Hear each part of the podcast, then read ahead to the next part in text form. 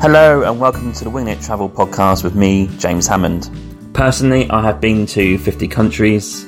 I've met so many people on my travels that I want to bring on this podcast and get their story on record. I have plenty of tips and stories to share with you as well. Are you a backpacker, or a traveller, or gap year student, or simply someone who loves to travel? Then this is the podcast for you. Throughout the weeks and months, you'll get many guests and solo episodes where I try to cover all range of subjects within travel. This is a casual and informative travel podcast to inspire you to travel in the future. Hope you enjoy the podcast. Thanks for listening and supporting this, and I'll see you soon. Cheers, James. Hello, and welcome to the Winging It Travel Podcast, episode 50. What a moment, huge. And this week I've got my good friend Mark Tisshaw on, and he's a journalist in the car industry. And we're going to cover pretty much some of our favourite trips we've done over the years. And it's predominantly been a lot of sports travel, but different types of sports travel. It's going to cover football and cricket, and they're kind of different in a way that we went to the tournaments and how we got there and what we experienced. So we're going to cover Australia Ashes in 2010 and 11, talk about our road trip to Ukraine, Donetsk for the Euro 2012, and talk about our experiences of driving from London to Donetsk and back again. And then we're going to delve into Brazil World Cup 2014. Fantastic trip that was. And we're going to briefly give a bit of an overview of some of the other trips we did. We went to the West Indies in 2015. We also went to Euro 16 in France. And then Mark's going to finish off back round to he went to Russia in 2018 for England's World Cup semi final game against Croatia. Thank you very much for listening to episode 49. Great reaction to that. Lynn and Chris are great. Please check out their podcast. One moment, please hold. And I've got loads of guests coming up for February and March, and I can't wait to get those out there for you. We're going to cover a lot of countries and a lot of continents. Again, if you're listening for the first time, thanks for giving me a chance. I hope you come back for more. So, even though 50 is a big moment, my one year anniversary as a podcaster is actually the next episode, and I've got some uh, announcements coming on that episode, so please watch out for that. Uh, a few things coming your way, which uh, is pretty exciting, I think. Be safe, keep that travelling dream alive. Hope you are inspired to book some more travel, and I'll see you again next Monday. Cheers! Let's get into the episode. Hello and welcome to the Winging It Travel podcast, episode 50, traveling with Mark Tisshaw. Mark is a journalist in the car industry and a very close and dear friend of mine of nearly 20 years. We're going to dissect some of our previous sporting travels, also some personal travels, and maybe delve into some business travel for his work. Mark, welcome to the show. How are you doing? I'm good. Thank you for having me. And I think it's, it's more than 20 years now. James? Yeah, I think I first met you at a football competition or some sort of summer school, right? Yeah, it was. But if you're 10 and we're 32 now, you get to 22 years, don't you? So that's more than 20 years. Yeah, yeah, right, yeah. Without being, I don't know, without getting off this interview on the wrong foot. um, tell us where you're based, what, what are up to? So, yeah, um, in the UK, um, uh, in, in, London. Um, yeah, just uh, um, back to work after Christmas. Um, 2022 flying by already, isn't it? Um, yep. But uh, all going all going very well. Very cold here at the moment, but um, nice and warm, nice and warm inside. But yeah, just uh, just having a nice day. January's a bit of a grim month, though, isn't it? Uh, it's, a, it's a generic grim month, but I don't mind it. But some people hate it, right? Yeah, it's true, isn't it? I mean, I think like anything, it's just good to have plans, isn't it? So uh, yes, I think key. it's quite easy to sort of um, you know think of the negative of it. But you know, the weekend even went went for football. Football games are going on. We went to see some comedy on. Oh on yeah, Saturday night. You know, got got friends coming this weekend. Got got some family coming the weekend after that. So um, yeah, I think just just treat it like any other month and and, and enjoy it. Yeah, love that. Love that. And also going to delve into some sporting travel that we've done because I think it's a topic that I've not I've not really discussed on my podcast so far. So we're going to delve into that. But just before that, what made you become a journalist and specifically in the car industry. Where did that kind of come along in your personal history and background in school and sixth form and stuff like that? Um, it's something I kind of stumbled into really, but in, in a positive way, having lasted knowing pro- about six minutes, if that, into my first and only lecture at university that um, this wasn't going to be for me. Um, sort of came back, came back to Norwich, and um, just just worked in a kitchen, thinking about what to do, and and I, I, can't I can't honestly remember how it came to journalism. I think my, my granddad might have seen an advert or something in, in the for a job at the local paper and yeah didn't work out applications too strong but did then think actually no that could be a thing and got some work experience at another local paper, and actually just so I kind of got the bug. Um, next year, I know got on a proper course from it. It was during the credit crunch, um, credit crisis. So uh, yeah, you get home from college course every day, and the, the news was was pretty dreadful about you know everything closing, the whole economy's um, gone up in smoke, and because it was kind of a, a I wouldn't say the death of local media, but the the death of local media structure where you know every paper every town had its own paper mm. and they had an editorial team. Now it's all kind of run out of the big cities and and it's kind of like recycled content that sort of thing. But then it got me into specialist media instead to thought there was a bit more of a future there and ended up writing about cars. Um been doing that ever since. Randomly cars. I mean i, I think we all knew uh, in our group of friends that you're probably pretty decent english right? I think we all kind of had that yeah. or writing should we say? But i think we had that idea but cars was a bit of a surprise to me. I think I know obviously your dad is or, or was a driving instructor. I mean, that's a loose connection, but yeah, yeah, he was a car enthusiast, and he sort of grew. I grew up around car and automotive magazines, really, and I think it's it, it's kind of beneficial in a way that that cars is a is a love, interest, passion of mine, but it, it's it's one of it's not my complete life. So yeah. I think I think it helps professionally to keep a slight professional distance, and um, I'd consider myself a kind of journalist first, car journalist second. It's just, okay. it's just I'm a journalist who writes about cars, and I think there is quite a, a key difference there. Um, and I think you know if I started writing about garden centres next week, or you know an English literature magazine, or you know a telephone direct, I don't know anything. I think if you if you're a good journalist, you can go and write about anything. So um, maybe well, I think I'm all right, but uh, yeah, I, think, I think you're doing all right for yourself. Yeah, uh, right. if people can see his background, I think they'd agree with that on the video. yeah, I the reason I start podcast is because I can't write. Simple as that. Just absolute shit at it. That's it. Before I talk about stuff instead. Simple as that. It's a good medium. Radio is my favourite medium. Is radio and audio.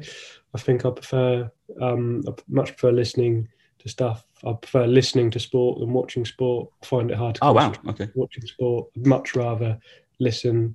Uh, I like you know reading books, but mm. um, but almost prefer like audio magazine shows as well. So oh, audio. So yeah, and the world's coming back to audio, isn't it? Po- podcast. Yep. Uh, Podcasting are, is huge now. It's it's increasing every year. I saw a stat the other day that in the USA, obviously USA based, more people listen to podcasts now every week than go to church which I yeah. thought was quite an interesting stat. And radio is just such a, oh, a podcast. It's it's kind of it's so personal and intimate in that you know you're kind of there's no distractions when you're in the car or driving. You're you're kind of immersed and you're sort of feeling part of mm. part of something. And I think that's what hopefully your listeners like as well. Yeah, yeah, and you can really delve down into the topics, right, and really niche it up. Like if you want to hear about sports travel, then they might only log into this uh, episode in the whole series but it's like you know it's one episode they're listening to right? They've come to the right place. Yeah so talking of sports travel a nice little segue into our trips. A lot of our trips have been sport based maybe all maybe bar a few history trips back in school.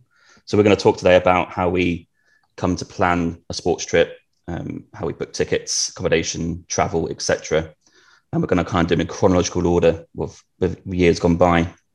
So we're going to start with ashes in 2010-11 now the, the the premise is going to be we're going to name the location, what the trip is. Then we're going to talk about how do we acquire the tickets, how do we book accommodation, travel, plane travel, stuff, stuff like that, and then go into the details of the trip. So 2010, 2011, I remember Ashes in Australia. I came in late on this because I wasn't part of the original party.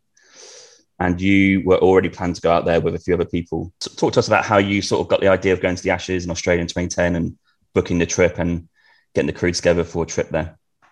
So yeah, I, I, it was um, actually the third time I'd gone to Australia because of having a, lo- a, lot of family there. Um, went for a wedding when I was about 12, 13, then went um, to the Ashes in 2006. Um, but just grandparents were there as, along with one of other friends as well. So that kind of felt almost like a like being a bit of a kid still, you know, being with mm. family, being family close, and um, not really let off the leash, for one of a better phrase. Uh, yeah. But I think there was a bit of an, a, a, coming of age experience really when we went in 2010, and I think I learned. Well, I think we learned quite a lot actually about the kind of freedom that that traveling can get you, but also the part of of being part of something when it mm. comes to sport travel being part of something that kind of matters so much, but then doesn't matter at all. I think sports travel is great in giving you a kind of real a, a, focal point, and it, it gets you somewhere that you might not otherwise go to. I know, you know, Australia's perhaps a bit bit of an extreme example because a lot of people go there anyway. But it, you know, it gives you a, a time, a date, and a place to be, and then you discover a bit about the country around it. And that was the first time we had travelled for sport um, and uh, one of our friends, I think, had, had, just booked himself on, and me and someone else came along, and then you followed him. We used a travel counsellor.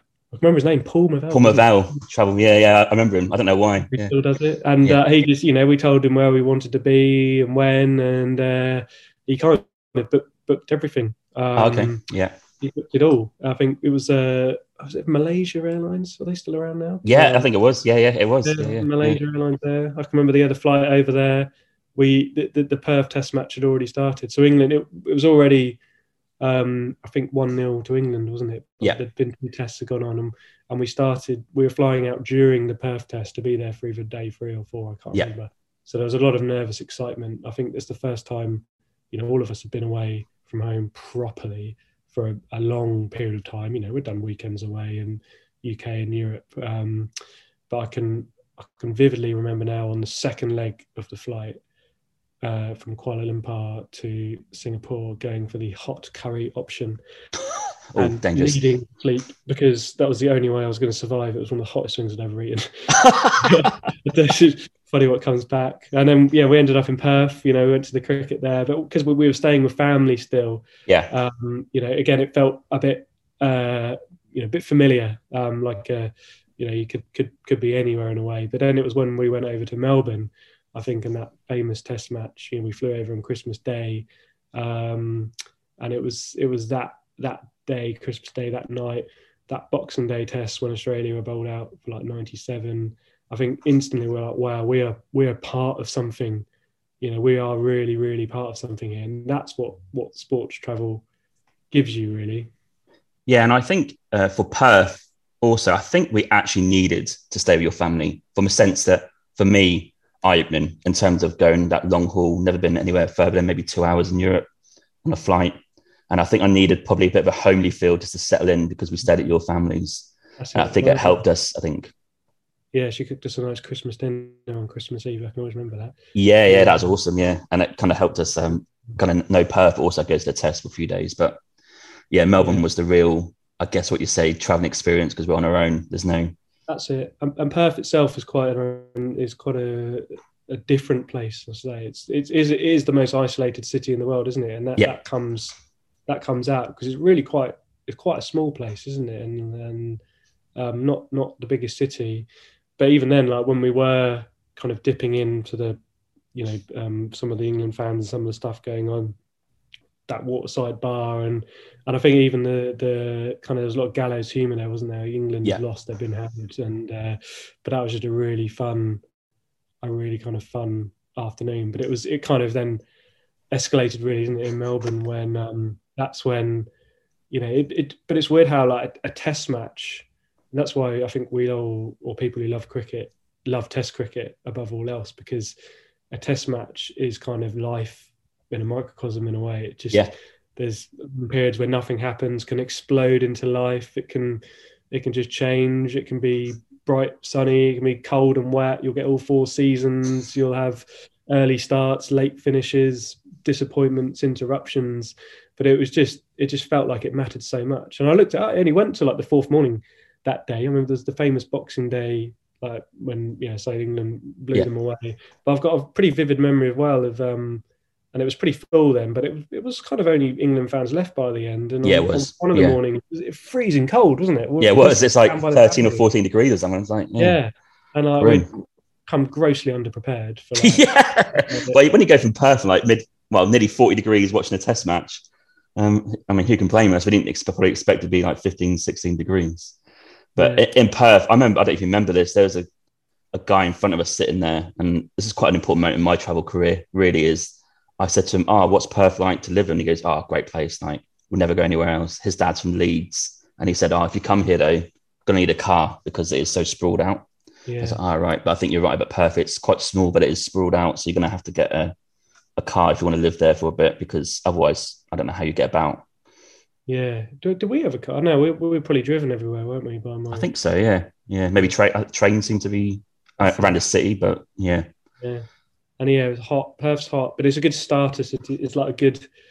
I don't know. I felt like it's it's a it's a good place to go to and stop off en route, but it's um a good place to then move on to because it kind of gets you gets you up and running um, with the Australian mannerisms.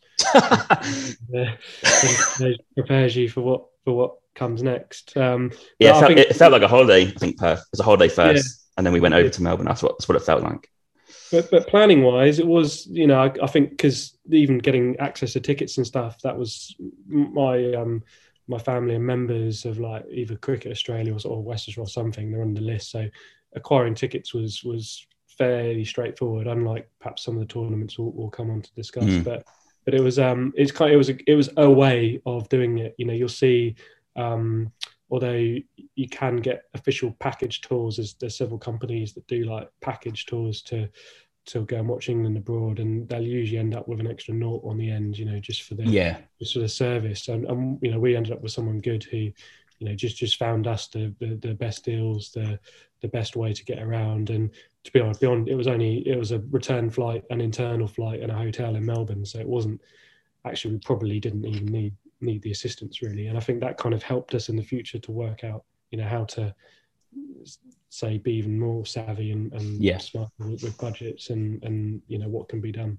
I think that's the evolution of travel with age. I think yeah, looking back, like you didn't, yeah, we definitely did not need Paul Mavell in terms of you know someone just booked tickets for us, but that only comes with experience. Like I've never even gone beyond Europe, so going yeah. to Australia for me was like an alien experience. I would probably need someone at that age and time in my life probably to book something like that. Yeah, definitely. Yeah, it kind of just shows it can be done. But I can I can remember also the coming home from that is um because the Ashes England had retained them. They were two one up after Melbourne when they won, and then the Sydney Test started on our way home. Yeah, I remember a real kind of emptiness um, when we got home for the few, for not being part of it and like humming the songs. I still even now hum some of the songs in my head. Yeah, um, from from there, and I, I just felt that was a real. It was just the shared experience of like something that matters so much, but then doesn't even matter at all.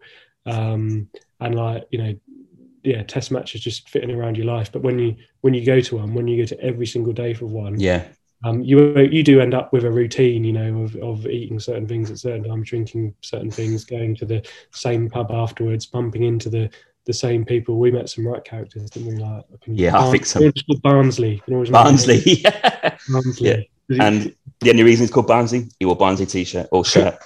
exactly. Just wandered around with Barnsley shirt everywhere. Didn't even bother to know his name. Didn't bother. yeah.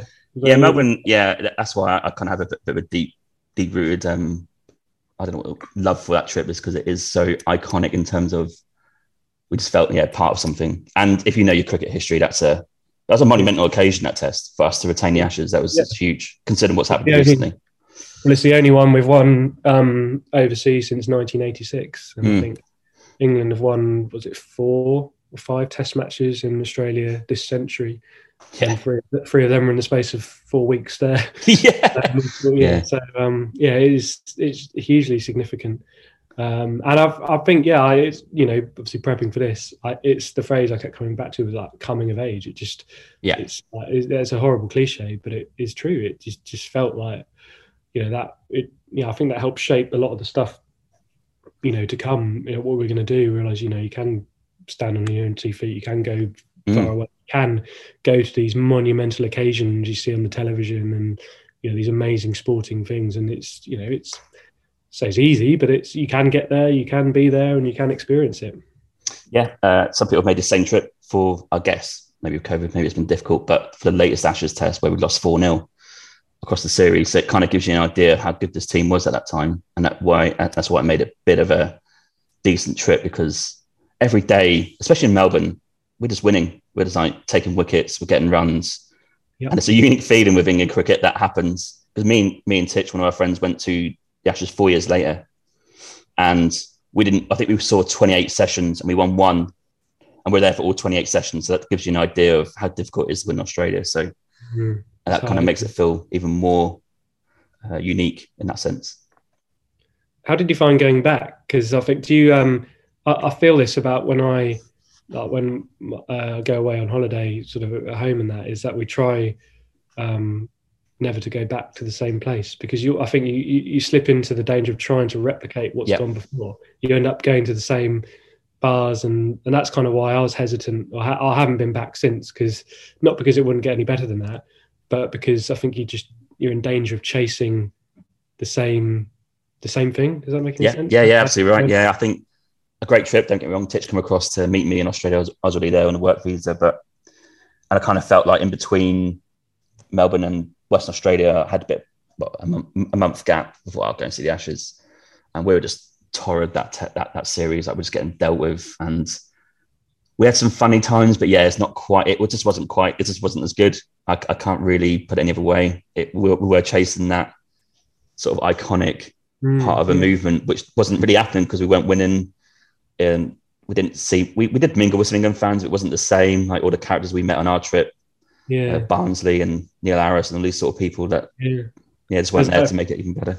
That's the thing, and I, would imagine there was a lot more people coming over anyway that time, probably chasing the same yeah. winning feeling. Was it? I've heard was it 30, 40,000? I'm trying to think back now. Like when we were there, it was probably for those Melbourne Sydney ones, you might get like 10, 15,000, but I, I, swear I've heard like 30 to 40,000 people were coming over for those um for those tests around Christmas, New Year. Yeah, it almost felt uh, England dominated actually on that on that series that me and Titch went to on our own. Yeah, absolutely. You, are right. I, I, felt that we were in the minority on that 10 11 trip because um, uh, we were good, but I don't think anyone expected that to really kick off that the way it did, right? So, no, special. Yeah, special thing to be part of. Yeah, yeah. Anything sort of finishing comments on Melbourne um, 10 11 Ashes trip? I thought, yeah, we kind of covered how we booked. Um, I can't remember where we stayed actually, Melbourne. Remember where we stayed? Just a fairly generic hotel, I think. It was right. Is it in the Flinders Street, maybe? I'm guessing. Yeah, it's been nondescript. I think it was. um Yeah, I think it was one up from a hostel, wasn't it? It was just a fairly. We didn't want a hostel, did we? We just it was just a hotel. Yeah, and because I came in late, I didn't have a bed, so I had to sleep on the floor, which caused a few problems. Yeah, okay, yeah, I, can, I, think I can remember that as well. Yeah, yeah home room, wasn't it? I, yeah, I can remember someone having a laptop and watching some football on the. Didn't Gary Neville retire? I've got a vague memory of watching football. Gary Neville, it was against West Brom. Don't know how I can remember this. Put in an absolutely appalling performance. And we watched it live at God knows what time and thought, oh, Neville's rubbish and was subbed at half time and retired, I think, a few days later. No memory of that. Could have been that. Was that the 5 5 game? No, no, no. It was, no. It was January, wasn't it? So, um, oh, okay. Yeah, random. Random, yeah. I just remember sleeping on the floor. Not ideal, some of the, the sessions that we had, but it, uh, that's my fault coming in late. The, the, reason I came in late, if people want to know, is because I wasn't really part of the original party, and also I had a bit of a interesting year 2010. So I thought, fuck it, I'm going to go away and just um, do something real left field for me. So I joined those guys for the trip, and it's probably one of the best decisions I've ever made. Right, good times. Next trip is is a huge one. So the evolution is that's 2010-11. The next was Euro 2012 in Ukraine. And this was decided that we're going to drive there from London to Donetsk. And this is where Mark came into his own in terms of um, providing transport or planning that route with his friend Stuart. So, talk to us about that trip. I, I always thought it was on the cards, um, but can you remember the sort of pre planning for that? Yeah, I remember this happening quite late. I think in kind of in the springtime Okay. I, I, might have just been idly looking on the UEFA website to say, oh, if you can get tickets to go to the England games in the Ukraine, and uh, you could. so uh, they weren't very Bonus. much. Yeah, they were in Donetsk. So there's there was three group games. Donetsk is in the far east of Ukraine, and in Kiev there was the middle game there. Then they went back to Donetsk. So we thought actually we could do this, and for some reason we decided to drive because so part of my job driving. I've done a few sort of road trippy sort of stories and and got used to doing big miles. So you kind of become slightly immune to, you know, distances by the time. But then that was something else. It was just over two thousand miles to drive to Donetsk, uh, and we we did it in three days. Um, this I think on this was a quite extraordinary, eye-opening experience. Mm. Um, I think in terms of how quickly you can cover ground, how extraordinary vast Europe is, Yeah. How quickly landscapes can change, even in you know seemingly developed part of the world. Um, how it can just not all be as it seems. Um, how kind of I know everyone says, "Oh, the people are really friendly," but but how the kind of the publicity. I can remember a lot of the publicity in the in the build up to this tournament. Yeah. Saying it was going to be dominated by um, hooligans, Yeah. uh, and like there was going to be Russian and Ukrainian football hooligans waiting for, for England fans, and um, there was a panorama documentary Mhm. that was really really high profile at the time. Um, I can really remember that and thinking, "Christ, is this is this the right thing to do?" Um, but we but we got there. Uh, Yeah, a brilliant Land Rover Discovery, and there was five of us um, in a big seven seater.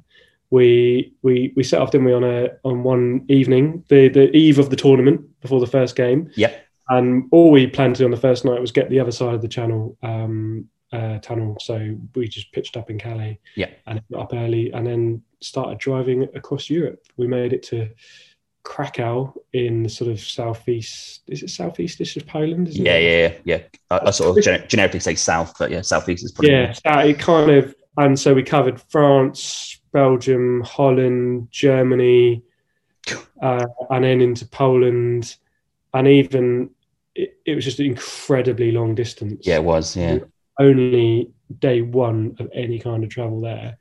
And I can remember we were hearing already hearing horror stories at like the Germany Poland border about it was Friday, it was gonna be rush hour, it's gonna be really busy, it's like Mm. down to one lane.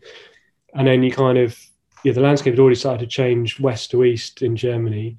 Um, but then as soon as you hit Poland, actually the roads improved bizarrely. Yeah. once you hit Germany. It was a brand new EU motorway. It was incredible. It ran all the way, I guess, sort of snaked across um, from the sort of west of Poland, about sort of nine o'clock on the clock face to the middle and then down. And that the sort of pitch, we, we covered all that in about two, three hours. Um, and I arrived in Krakow on a bit of a high. Um, yeah. That was a, that was a buzzing night, wasn't it? I think. I that was good fun. I mean, that Yeah. kind of shows the sort of best, the, the best kind of experiences you can have are, are places. You, you kind of hear it as a bit of a stag do yeah, place, but it was, it was way more than that. It, it like it kind of a lot of those old European, Eastern European cities was just really beautiful, wasn't it? Like really sort of stunning. The architecture, the sort of cafe culture is really really Yeah. warm. And the tournament started that night, and Poland were playing. I think, I think they drew, didn't they? Well, I've got a little vague memory of them. Them, you know, fans being pretty happy yeah, you know, there wasn't many England um, there at all because not many England fans were travelling there at all, and England were based in the Ukraine rather than Poland. And Mm. you're, you know, naturally you would be probably flying, you know, but yeah. Of course. we, yeah. we kind of worked out how tricky flights would be, and because you know you get um, you know we could could get ourselves a nice car, um, you know people who are willing to drive the distances and the kind of experience of the journey um, was so worth it. But then on the then on the second day is where it it kind of starts to the basically you cannot cover the distances in. Eastern you can in Western Europe. You are as soon as we got out of Krakow, it was down to it was single not single track roads but single lane wasn't it single lane carriageway and it was like that pretty much the whole way yeah, and then as soon as we got into Ukraine so it took us you know we thought we'd be at the border in no time but but it took us ages to get to the border and then in the Ukraine wow the roads were terrible Abysmal. like, like you can it was I think we were just stunned like within about 10 kilometers we'd seen horse and carts and stuff yeah, yeah, yeah. it was just it was it was yeah like wow this Eye opening, I think, is, is what I describe. massively yeah we've massively underestimated um Yeah, just how far this is going to be and I, think, um, I I know we hadn't booked anywhere to stay that night we thought Yeah. oh, we'll probably get to Kiev and we were and we got told don't the only thing we got told is don't drive at night yeah, um, and we were absolutely miles short of Kiev. And I think morale had sapped. I think it's fair to say. Yeah. When we realised, okay, we're not traveling it on the autobahns at unlimited speeds. So exactly. Yeah, yeah, 130 clicks. We're going, you know, 90 kilometers per hour. You, you dare not pass because you're in a left-hand drive car and there's there's bends. There was speed camera. There was police stations everywhere, wasn't there? Like Yeah, yeah. cameras. Yeah. Just everywhere you went, there was seemed to be a little like hut appear, police hut, and and we then um, you know you obviously don't want to speed anyway, but you you mm. you then you, you just had no idea of the tolerance and um, you know what it was and yeah, I think I've skipped the border a bit, but even the border crossing took a long yeah, time, didn't it? I, do you remember? yeah, just to finish on Krakow, I think that the reason that we were so buzzing because for me two reasons. We made real good ground, autobahn, brilliant as far as you want, and we absolutely levered it on that, and we we made some ground. But I remember the Airbnb in Krakow being awesome. I think we weren't really. Yeah, we saw the pictures. Yeah, okay, well, and we turned it was like, wow, this is like middle yeah. of the city, great. Like it's almost like a, a luxury apartment. And I couldn't believe that we were for the price staying in that that apartment. So I think that was just a perfect day, really. Yeah, because yeah, I'm thinking back now. Yeah, we only booked the first night. We booked the one in Calais, and that was it. And yeah, we, yeah, we didn't. We just decided we'd book en route as we went. And you're right, yeah, in Krakow, which is actually a really, you know, well, obviously very developed, very advanced sort yeah. of Western city, really, and very, very easy to to come by accommodation. And we thought we'd just we'd just pick off the next, you know, 700 miles or whatever it was. Yeah, same cover, the same ground the next day, and then do the same the next day, and it'll be fine. But but and then we, I think we we stumbled across probably one of the the all time great vines, isn't it? The yeah log cabins. Yeah, before we get to log cabin though, and do you know the border of Ukraine? I don't remember this. So the, the guy was taking our passports, and he gave mine back, or he took mine. I can't remember which, which way around. He went, "Ah, oh, Jammers." I went, "Nah, it's James, mate." I think everyone in the car was like, James, just like, just, just, just say yeah. Like, no need to correct him at the border. I was like, oh, yeah, yeah, whatever. And I, I definitely think it's a great move. But I remember distinctly being EU great roads over the border, and like you said, single track, horse and cart. Wow, what what is this? And yeah, we we fell behind and got to log cabin night. And uh, the question I was going to ask you is, you know, in these days, everyone's got a phone, right? But in 2012, I didn't have a smartphone. Did you have a an early iPhone in those days? Because I remember you yeah. potentially booking stuff on the way. I can't remember. Yeah, I think one of our friends Sam did, didn't he? I think he was the only one with a bit of a. Right. I, I might have had one, but it might have been in the days where you were kind of scared. To, I, I, think I carried an old phone. I was using an old phone because oh, iPhones were yeah. so new. Yeah. I thought I don't want to travel it in case I lose it, sort of thing. So I think we and like roaming chart. That's roaming was through the roof. So yeah. Whereas now it's like a couple of quid a day. But yeah, ten years ago, roaming wasn't really a thing. It was it was the classic you know, send a text, cost a quid, make a phone call as a fiver, go on the internet while you need to like remortgage your house. Um, yeah. But in you know, it was a bit easier in in um, you know, phone signal was still pretty good then. Was, but uh, yeah, be then it was hard. You're right. I yeah, I've got not that many pictures of that trip. yeah, I've got I've got hardly any. So I, I, was, I was trying to wrap my brains like, how did we because we didn't plan any accommodation because we didn't really know where we were going to be. So how did we actually on the way get something done? I can't really recall it. So it must have been Sam with his potentially with his phone, and yeah, we used it. Well, but then you're right that, and it made mapping hard because it was um, yes pretty primitive. There was no maps. Maps was a place we came to on the way back that, that was actually like three miles away from where it said it was, and that is yeah. absolute needle in a haystack when you're when you're trying to find something in a in a place where no one speaks English. Um, but obviously the, the, the, signage was was all in sort of Syrian script. Um, is it Syrian? I think so. And uh, all of the Russian script is. Yeah. And uh, it like no maps. The, the sat nav was incredibly primitive. And yes, it was fine for kind of up to Poland, but east of Krakow, it kind of ran out. It, Descended. yeah. And it, it, kind of had, you know, had to think about a bit of stuff, didn't it? Um, but it it was it was hard, and I think the the novelty of the distance quickly wore off. It, did, and I think um, this sounds like uh, this this chat here sounds like archaic times. This is only ten years ago. Um, know, unbelievable. Well, you think now, like, yeah, it won't be those problems, but yeah, ten years ago, it just wasn't as easy as to whack your phone out and see where you are. Which begs the question: yeah. How the hell did we find log cabin night, as in like that accommodation?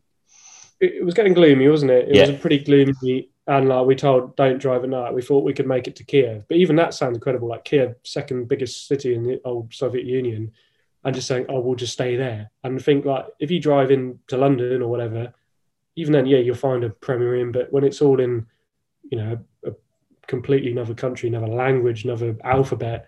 Yeah. How do you know where to stay even then? So Yeah. I think we were just pretty naive in what we thought. But we saw, I think we drove past these cabins at first. I thought, oh, that's that's accommodation. Mm. Uh, and then just went, oh no, let's do it, and turned around, went back the two or three miles, and uh, yeah, it was a kind of a bit of an oasis, wasn't it? In uh, Dream. Yeah. It was just incredible. Like uh, we must have had some food, I can't remember, but I remember there being a a, a bus full of Swedes. Swedes. like, yeah. Sweet. The Swedish like, Swedish oh, crew were there. That's it. They were, but then also a wedding was Yeah. ongoing, and to get to the bar, you had to walk through this wedding, which Yeah. um, we were really apprehensive and nervous about, but no one cared at all. No, I, think, I think we even joined in with the dancing at some at some point. Yeah. well, I, I, I've had a pretty vivid memory where I can remember we were then so that everything about it is cabins from accommodation to bar, and they're just dotted everywhere. And we just went to you know quietly sit one, and then a lot of the the, the locals, or not a lot, like three or four of the locals came out. Um, you know, in middle of the woods, in the dark, middle of nowhere. Thought, oh god, how's this going to play out? Yeah. And I'm speaking very very broken English, but I can really remember one- of them coming up to us and going, we are we are not racist. Ukrainian people, we are not racist. The the BBC documentaries on our country, um, they're not. That is not us. That is not a representative. So the, the panorama documentaries about the Yeah. hooliganism and how had even made it back to kind of middle of nowhere Ukraine. Yeah. and sort of mortified about how their country was being um, portrayed, and it you know, and it, it just shows the sort of the the, the folly really of um, you know how you can of how how a cu- country with limited international exposure can you know gain a completely unwarranted representation. Uh, Sort of demonized, really, weren't they? Yeah. yeah, and I- it was I like Yeah. Yeah. So I remember he gave, I think he had a bottle of vodka for us. And he said, oh, Oh, here's yeah. like, here's a, like a token of a gesture, like it's it's yours, like we're not racist. Enjoy your night. Um, I think he even offered me or us a bit of pork fat and bread. It was it was bread, it was bread, pork fat, onion, vodka. Yeah. Yeah, was- yeah. And that pork Yeah. fat was grim. That was absolutely And it disgusting. was it was yeah, even biting into raw onion. But the culture around vodka there was a, an open bottle is an empty bottle. So yeah. like at the end of the night, God, here we go. Um, it was it was just and it, awesome shared experience because I think the Swedish lads sort of came as well. But I think that was an incredible like lifting of spirits, wasn't it? I think It was. It of- needed. That, yeah, that was the real. That was probably even to this day the most different experience or night I think I've ever had. Like when you when you think of how how far you were from home Mm. around people, language, cult, like you know, somewhere you you wouldn't even find on the map. Probably Yeah, yeah. You can't even plan that. Can't plan couldn't it. you, no idea where it is. I could Yeah. drive you around for hours and, and not find it. No Yeah. idea the names of the people. Didn't and it had had an amazing shared experience uh, that we still now even just giggle to ourselves about about just how crazy it was. And I think that kind of then set the tone for the whole rest of the trip really. And when actually it's far less about it, it becomes about the journey. And I think Mm. that's that's another thing about a road trip is that you can you can over plan them in a way. You can you can try and go cover too much. And we did try and cover too much distance in too short a time. You you kind of you need to allow yourself time to um, you know explore and immerse yourself en route. I got a, a colleague of mine did a story a few years ago. He went on the Route 66, Oh yeah. Yeah. but he did it in 10 days Oh wow. to do like 4,000 miles, and all it is, is day after day of driving and driving through just like There's no value in that No, and it, unless it's you want really- to test the car out. Yeah, well, it's uh, you know, it was a, it was amazing, like picture story, and it was a brilliant story because it just it sort of said everything we're saying here is like actually take the time. Yeah. So when you don't look at driving and road trips as a substitute for flying or or, or train because it, it's not. Driving is a very different thing, and and you need to drive to enjoy the journey um, and the experience, not just to cover um, as amount of distance in as, as short a time as possible, particularly when you're going somewhere somewhere as as So remote fast. and vast as that. Yeah, that's a great that's a great comment actually. That's I've been on a few podcasts before who people ask what's the one, number one travel tip for me, and it is take your time. So that kind of uh, plays into what you're just saying there. That if you can, if you've got the time and money to, um, especially with road trips, you're, t- you're totally right. You don't want to. Who wants to if you're trying to see a place, why do you want to drive every day? You're going to have to. People don't understand this. Like, ah, oh, it takes five days to get from here to Toronto driving. Yeah, that's driving eight, ten hours every day.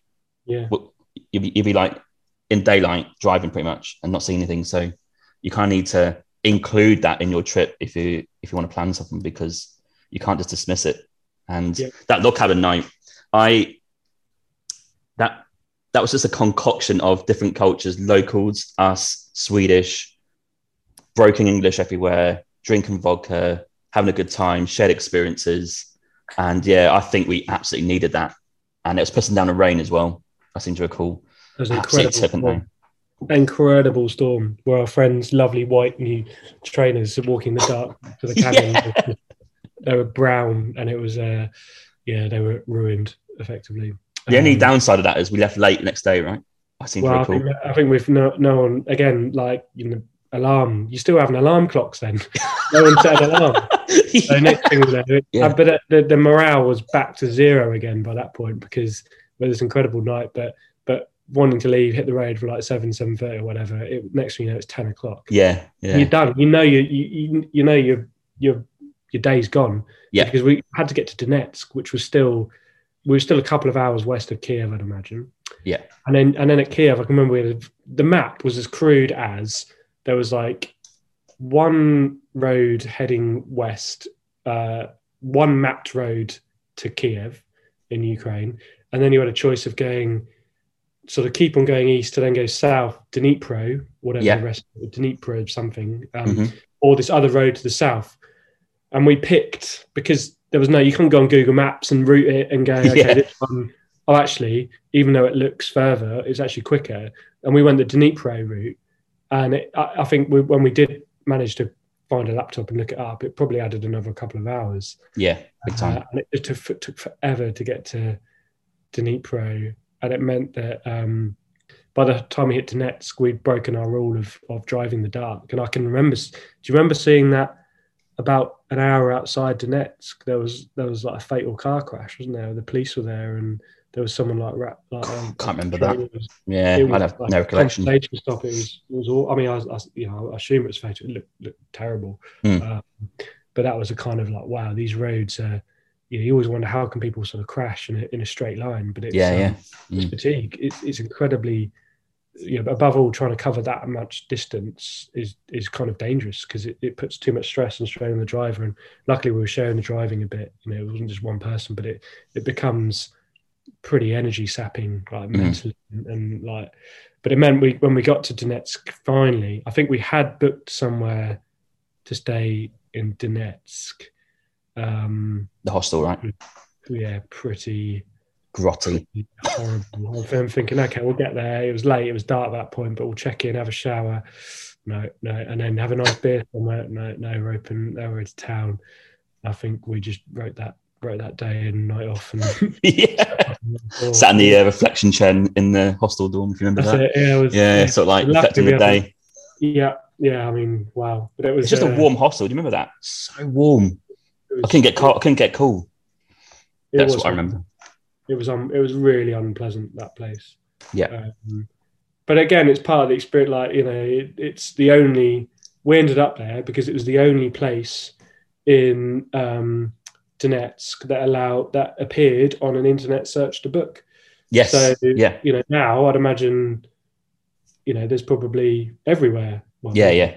Well, politically is is well geographically has changed its border, isn't it? Since, yeah, yeah, yeah, yeah. It's also remarkable go on that in a minute. But um, you know, it was the only place you could book because it was the only place that had a website, and that's and that's proven with the following days and all the England fans that just flooded the hostel. Yeah, because when we arrived there, there was actually hardly anyone there, and the next two, well, day or two afterwards, there was just full of England it. fans. Yeah. So we had the, then the game day, wasn't it? The next day. Yeah. Which was, uh, yeah, I think that kind of, you know, without being too disparaging about um, our fellow countrymen's yeah. behaviour overseas leaves a lot lot to be desired when it comes to yeah basic yeah um, I, think it let's not go into too many details but i just recall for for example you know to keep it slightly family friendly here we went to the golden lion pub which is actually weirdly a english name pub in donetsk where all the england fans obviously congregated And of course, there's drinking going on, we expect. But I don't even remember this. It's just people booting a ball in the air. That's that's basically the the premise of the entertainment is yeah. boozing and booting a ball. Someone jumping in bush, a rose bush, just because yeah. he could. Cut with thorns over his face. But that was also for us. that was our first ever experience of watching England away. Like yeah, yeah, yeah. Sort of thing you want as a football fan, you want to go and watch your country play. But I think uh, I think with what we've learned, I've learned probably within about an hour or two of just one trip of first of several, is that watching England away is great, but just do your own thing. like yeah, yeah, yeah. It's if you you might as well stay at home and watch it in the local Wetherspoons um, because you know you have to. Watching England away gives you an opportunity to to visit somewhere you know, we'd never we'd never go to Donetsk. We'd never go to Ukraine. I can't. You yeah. know, it's a great country, but you know, it wouldn't be wouldn't be sort of top of the list of places when you're planning to go. But no. it, it, gets you there. Like the, these these places, these fixtures, like they they they took us all the way across Ukraine by car. Remarkable time on the way to the city of Donetsk, um, which is now Russia. Never go to uh, which is now and yeah, it happened, the political like was but I remember after the game. I mean, the game pretty forgettable as most England experiences were around. One one wasn't it against France? Decent result. Yeah, I can remember. I remember then that afterwards, a really quite hostile atmosphere. Yeah, back in the town because because of the proximity um, of uh, Donetsk to the Russian then Russian border um, and England fans of a certain type, you know, pretty intoxicated, and and then Russian fan, or you know, it wasn't. It, it didn't feel like Ukraine, did it? It felt no. like being yeah, Russia. That was absolutely. Russia were playing that night, didn't? I think they might have won. I'm, I'm, I'm, let's say they won. I don't know, mm. um, but yeah, there was a lot of Russian sort of cars and flag milling around, and it. I got, can't remember too much. I just remember it being not the most comfortable environment to be in, not the most com- like not not somewhere you'd want to hang around. Yeah, I think we. Oh, I can't really remember. I did. I think we watched the game, went out, maybe had a few drinks, but that you know when you're kind of having a bit of a let's call it a session, whatever. But you feel it. I don't think we felt it. I think we just felt like maybe a few drinks, dissect the game, yeah, get back to the hostel, and then we obviously decided to leave early because we just felt we wanted to go west at that point. That's it. So yeah, we'd had, we'd actually booked him for three nights, and we but we stayed two. Yeah. So after that night, um, which again, like, is I don't know, it, it, kind of sums up the mood of a place um, that you don't really want to hang around. And we headed back west with uh, with nowhere to go. Like, well, yeah. we, Kiev, and we couldn't check into our accommodation. But it's Donetsk. It kind of shows how I'm kind of really glad we went because if you think of now, it's you know everything how the Russia Ukraine situation since they invaded Crimea. What was that? Late 2013, 2014. Yeah. Within about 18 months, Donetsk was in Russian hands, and it's, it's, it's a disputed republic in, internationally now. Um, the stadium we watched the game in hasn't hosted a game of football since. And mm-hmm. I think I'm right saying Donetsk play their games in Kiev or Lviv. Yeah, they do. Yeah, yeah, yeah. The, the, the, the shiny new stadium you know, the, all the infrastructure, all the investment that had been made into the, the city and that brought the football tournament, putting it on the map, um, is now, I don't know, I think it is, uh, yeah, there's not much of a legacy there. It was pretty yeah. eye-opening. Eye-opening and pretty, it's a bit tragic, isn't it? Um, it's sad. Like again, I, I, I can't so I can't recall the people we met because I just don't think we because of our naivety, you know, we just went straight to the beacon of England. for you know, like yeah, home comfort. We didn't we didn't really experience any Ukraine internet, and we didn't probably give it the chance we should have done. But that's because it just felt it just felt unwelcoming, probably because of the sort of behaviour of the England fans, but also the sort of um, the sort of the the the, the Russian population their their unwillingness for for England people to be so provocatively taking over their town centre. Yeah, yeah. I mean, understandably so. exactly. So, yeah. so we headed west, didn't we? I can remember, but not before our, our I can remember everyone. We were due to go on Radio Norfolk, weren't we, that morning? To uh, can you remember this? Yeah, and, did we uh, sack it off or did we carry well, on? I remember we, we all the, the, phone rang, the mobile rang, and we all claimed to have slept through it, but everyone quite quite clearly heard it. I don't think anyone was in the mood after two couple of days of travelling, a, a kind of fairly eye-opening day watching our, our country's behaviour abroad. Um, Yeah. So then want to talk about it, but we I think it was Sam's phone, I think, because I think he had been on the radio maybe on the way there. I think. Yeah, Uh, I think he was were- doing a few skits there for like a couple of minutes on the way. Yeah, Um, but yeah, no one, no one fancied that morning. they didn't, they didn't ring us back again. Yeah, yeah, they didn't, did they? Yeah, yeah, you're right, you're right. He left a day early from Donetsk and no plan, no route. I guess we're kind of winging it, I suppose, at this point. We were. So I think yeah, this just carrying on with the theme. So it was it would we'd book the would book the you know the cities we were staying in, but the, the travel en route, no plans at all.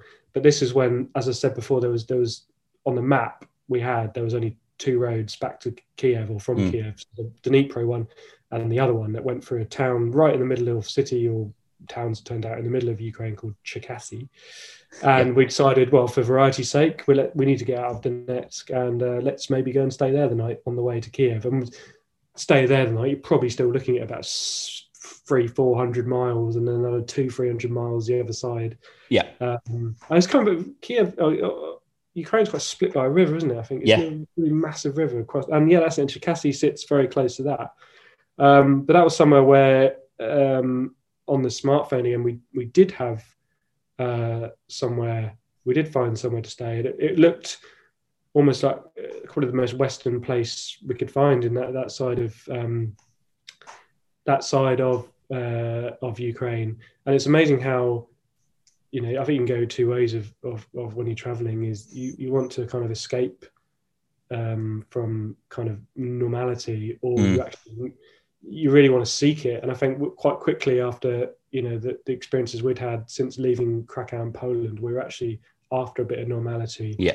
a bit of English food or you know, just just chips or, or just something weird and like you know a nice normal bed and something that just looked familiar and sort of homely. And, and yeah found this place and thought let's go for it. And went on this road.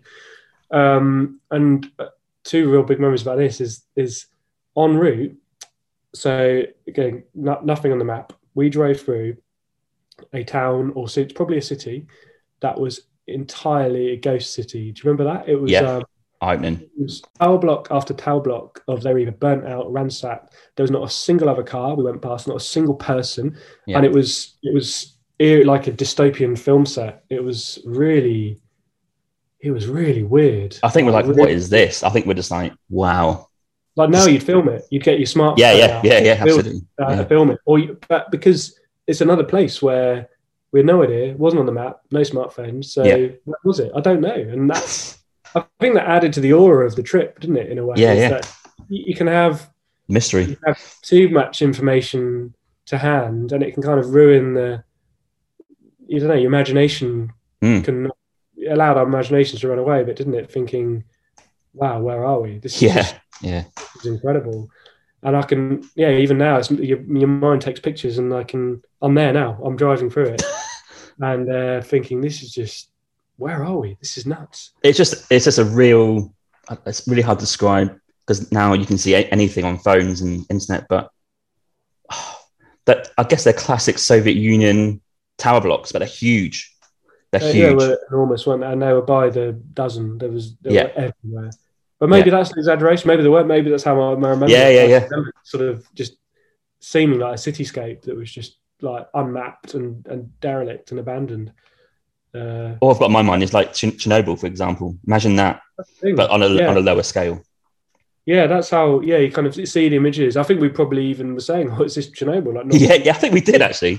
Yeah, and, and like you know, without a map, well, we, we obviously we weren't, but it, it, it just had that had that feel, didn't it? When you think of like abandoned Ukrainian cities, uh, yeah, it had that sort of air to it. Um, but that was that was on the way. But this was how um, how reliant. So the little bit of technology we did have, or whatever phone might be able to have the dial-up connection um, on the map that, that, and I can remember the internet being about five or a megabyte or something like that, and you'd get a Mm. text through. And Sam, our friend, I see him, he was getting texts and he spent 60 quid, 90 quid. And we were just trying to find this um, hotel. And it was on the map, um, it was on Google showing us here. But it was actually two miles. In reality, it's two Yeah. miles to the east. You ring them up, no one speaks English at all, and we were really facing a night where, like, from having real spirits lifted, like, wow, this looks really good. The booking can't wait.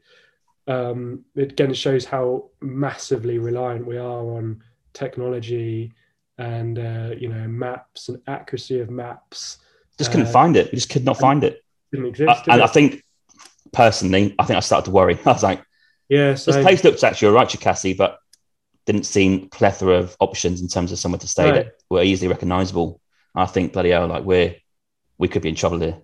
it's small. ta- I, I, um, from memory, it, it small town, wasn't it? Like it Yeah. looks on. It's one of only about five cities that appeared on the map um, in the whole of Ukraine, or six maybe, and um, and it just was tiny. So there was a, maybe, maybe there were more places to say, but they certainly weren't, you know, showing up on any search results or Yeah, and, but in that place, you, you know, you, you might have a few more, or maybe the odd.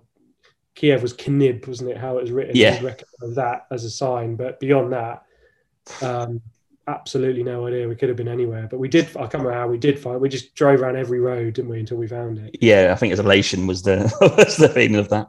It was a bit of a ranch, wasn't it? It was a bit sort of like a like a. Don't know, like a Texan mini ranch, as I remember. Overlooking the river, right? Or the I think it's it, I think it's yeah. the Dnipro River. Um, but the setting was just incredible. It was quite nice weather. The hotel was great, or whatever it was, and we just felt oh yeah, a bit of bit of comfort. Yeah, yeah, it was fun. It had, yeah, I could- I'd imagine. I think probably had our chips. yeah, I'd imagine. Yeah, Yeah, the, I think we were then right back in the Ukraine. We'd we'd found 48 hours 48 hours earlier, which is when we were in um, the log cabins. But Yeah. we, there was a bowling alley on site, and um, we just met some great local. We kind of got back to the most enjoyable element of the trip, which wasn't watching England or, or you know or being in the cities of the England fan. It was just being in the places you you were passing through. Mm. The, the the the famous bowling alley where one of our friends who was rubbish managed to get a strike. He was taken out back slightly worryingly, yeah. came back out with a bottle of vodka. Let's just get this. so uh, it was just one of those like, wow, okay, this is this is happening again. I think Anthony was like, "Yeah, I've never really bowled in my life. I'm crap, Yeah, but somehow managed to get a strike. Unreal! What a moment! it was, and that that was just like it was just heartwarming, wasn't it? And it just just I think just it was kind of rejuvenating. Yes, Like, trip. Yeah. You know, it was another big day on the road, and it, it wasn't it wasn't the most enjoyable time in Donetsk and the travel getting there. But I think we're because we're already turned around. We've probably already covered three thousand miles at this point. Having got Yeah, to yeah. Donetsk and then back again. You know, you're already kind of on the way home, even though you're halfway through the trip, and then hitting the the, the city of Kiev. yeah. Kiev was uh, well, not last of the trip, but obviously the main part in terms of the football. I guess we're going to see a game there, which is actually one of my favorite games I've seen: Sweden versus England. Yeah, that was I've not too many memories about um, Kiev itself. I remember the the the, the Yeah, subway system was very very deep underground, wasn't it? Um, yeah, uh, and it was just a it was kind of like a like a, a, a built up working you're like a working city wasn't it rather than a- huge. yeah massive metropolis rather than a, a kind of pretty european square like a like a krakow or something and it was very obvious there was a football tournament going and that had the feel was a fan zone wasn't there and Yes, lots yeah, of was. different nationalities and and fans of different countries. So that that had this sort of more coming together feeling to it. I think for the for the, for the first time, it kind of felt like we were at a football tournament. And, Mhm. uh, you know, in the fan zones was good fun and and uh, yeah, it was it was a, it was a, a, a good experience. I think we stayed quite far out of town. Um, We did, yeah, we definitely on the metro. Some I have no idea where it was. Um, definitely on the metro. And I think uh, we spoke to a local or maybe even the owner, and we said, "Oh, like you know, it's just a, a place that people stay in." And I think they're like, "No, it's quite far out." So, oh, Yeah. okay, but really nice apartment yeah. though. or the, whatever the forerunner of Airbnb was, wasn't it? It was uh, Yes, yeah. a nice apartment. And um, again, like now, you'd have a million options would be presented with you on Yeah. uh, like Booking.com or TripAdvisor. Whatever. They just didn't just didn't exist. They just weren't there. Like um, Yeah, yeah, just like it, it- it's it's amazing. Yeah, you're right. It reflecting now ten years on, it's um like what technology has done to traveling, and I think it'd be a very different, a very very different trip uh, if we went now. oh yeah, Just as to where you can stay and how um, yeah how open I'd imagine how much more open it is because we have discussed that yeah on the podcast has has technology or phones not ruined traveling but changed it because what is um how can I put this what is a surprise anymore like mm. you can research anything these days well, so if you plan a trip like, yeah. yeah if you look at the log cabin, like you know, we might have found that on Google for no, two star reviews. Oh, looks rubbish. Yeah, yeah, yeah, yeah, yeah. And let's stay drive past. Well, that looks creepy. No, Google says it's rubbish. You know, or so you're right. You can miss out on these these sort of experiences. So um, yeah. Yeah, I think Kiev. I think there's a few. Just to finish on Kiev, the, the game was quality. I think England were behind and came back to win against Sweden. We are split up in the stadium. I think I was with Anthony. I think you might have been with Stuart and Sam. I can't yeah, quite recall. So yeah. Yeah, and me and Anthony were right behind the goal where England came back and scored a few goals. I think Danny Welbeck's goal was there, and we were nuts on the seats, like jumping up and down, and yeah. don't remember too much. But as a game, that felt that felt amazing, and that was that was the joy. England is something; it's the reason that gets you there you go in, watch the game, and then kind of extract yourself from it. But that that was the best way of doing a kind of yes. football sports travel. Really is go to the city, enjoy the city as the city, meet the local people, meet the people from elsewhere. Kind of, you know, don't mix with the people that you could kind of, uh, you know, just see anywhere because yeah. why would you? Like, you know, it's kind of, you know, it's not that's not why you're there, is it? Like, no, um, no, absolutely not. You might as well just watch it in your local town centre or something. But um, no, it was, it was, a brilliant, brilliant um, game of football. That Because we saw elements of that afterwards, I think, in the fan zone area. We saw maybe some of the same people or same type of England fans, and we're like, oh, let's just leave this yeah. area. And I think we went off to have dinner somewhere else and and kind of had a few days yeah. to, or a day to check out Kiev. I think. Yeah, yeah. I can't remember it too well, but I remember a lot, a massive police presence, which is ironic when it was because it was a very friendly. It was England, Sweden, two countries yeah. together incredibly well. Yeah. Um, and, um, and like anything going back and forth is that is entirely good natured and like yes. perhaps into with like the Russian fans and stuff like that. But it was um and the, the, the Donetsk game wasn't it was against France, wasn't it? It wasn't even against Russia. yeah, um, yeah, exactly. Yeah. Uh, felt like it was against Russia. Um, but uh, so yeah, whereas, whereas England, Sweden, that this Sweden's great fun, you know, um, kindred spirits and all that. So um, yeah, that's unnecessary, wasn't it? The the police presence, I thought that's kind of what we're expecting in a weird way, isn't it? Like yeah. expecting that, that sort of because it was you know that's although the, the, the media portrayal of them or the portrayal of uh, Ukrainian fans here, let's not forget the, the portrayal of England fans. Mm. You're thinking that you know if you're Ukraine, you when you see the behaviour of England fans um, year after year abroad and, and even at home, they, they yep. cannot behave. So I think it's the heavy-handedness is what you expect really in a way. So, yeah. but it, it was it was surprising in a way just to just see it so you know up close on the sort of front line of the riot police and stuff like that. For I think wow, if this if it had kicked off, like you know, it would have been yeah, get out of there fast. Yeah, quick, which I think we might touch on in a bit. And just to finish on Kiev, I remember uh, buying baked beans. I think we found a shop and I had some baked beans. There's a picture of me with uh, a tin of baked beans and maybe cooking some in the pan. So that was obviously a shop near our apartment. And I have nothing else to add to Kiev apart from that. Good beans. yeah, yeah. And driving back from Kiev uh, is quite uneventful. I don't recall, again, we stopped in Krakow on the way back. I was then going to ask a question actually on the way to the next place because I don't know where this happened. And this is an interesting story about the traffic light story, right? do you, I don't know if you remember this that well. I remember distinctly sitting in the front with you. You're driving. No idea. This must be Ukraine, I think, not Poland. And you said to me, Hamo, no need to look to the left. So, right. But there's a car like in line with us at traffic lights, and there's a couple of guys in there absolutely frothing at the mouth, swearing at us, like fingers up I the whole remember. lot. And what, what do you recall from that?